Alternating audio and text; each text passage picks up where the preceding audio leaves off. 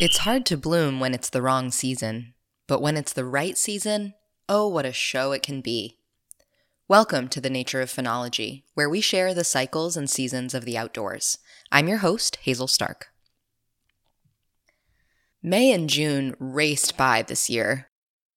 There I was in early May, noticing the first red trillium and crescendo of shadbush flowering, and before I knew it, the same forest paths I frequent were suddenly in the shade due to the emergence of new leaves above. The flowers of bunchberry, Canada mayflower, starflower, and wild sarsaparilla carpeted the forest floor. Hermit thrushes and a variety of warblers were singing everywhere. Rhodora flowers and even black flies had mostly come and gone. And then I started getting buzzed with deer flies, a sure sign of summer's arrival.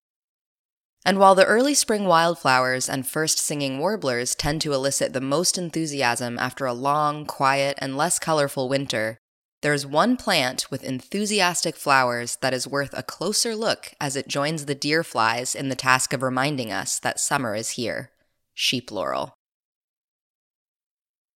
Anyone familiar with mountain laurel should find it relatively easy to recognize sheep laurel, a much smaller laurel species.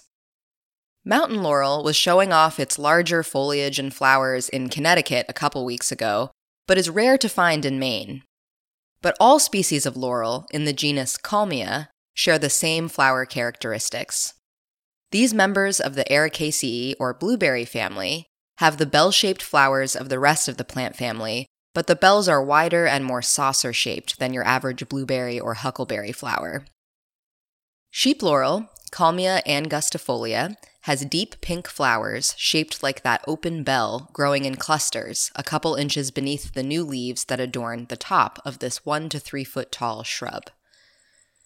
Bog laurel, which grows in bogs around here, has clusters of flowers at the end of the stems above any new foliage. Now, imagine you're a bumblebee.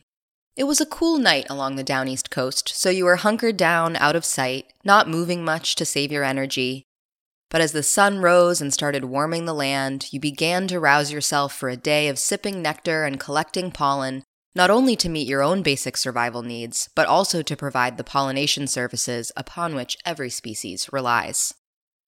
You have the perfect day before you.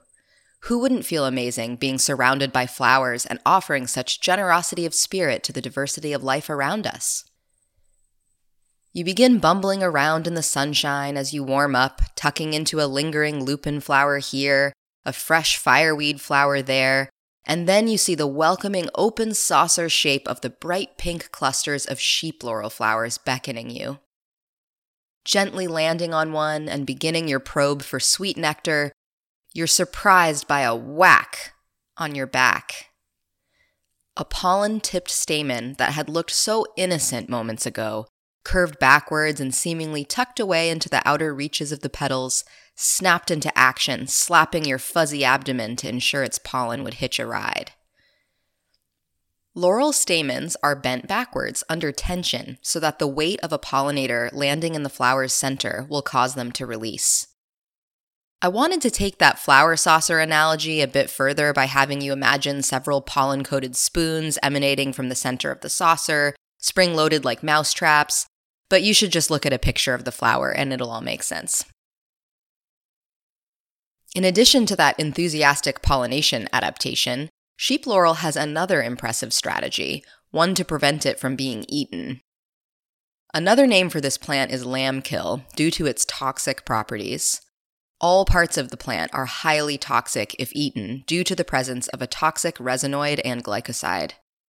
Consuming this plant can be fatal, not just to livestock, but also to people, though evidently deer don't seem to be too bothered by it. So, the next time you're outside among the acidic soils especially prevalent along the down east coast, you could look for the perky clusters of the bright pink, saucer shaped flowers of sheep laurel. Bonus points if you can find a stamen that has already snapped into action, and extra bonus points if you are patient enough to observe a pollinator get whacked by one. Reach out to me and tell me about your experience, and I really will award you invisible bonus points. You can download this episode and find a link to the transcript, photos, contact information, and more by visiting archives.weru.org. Thanks for listening, and please join us next week for another dive into the nature of phenology.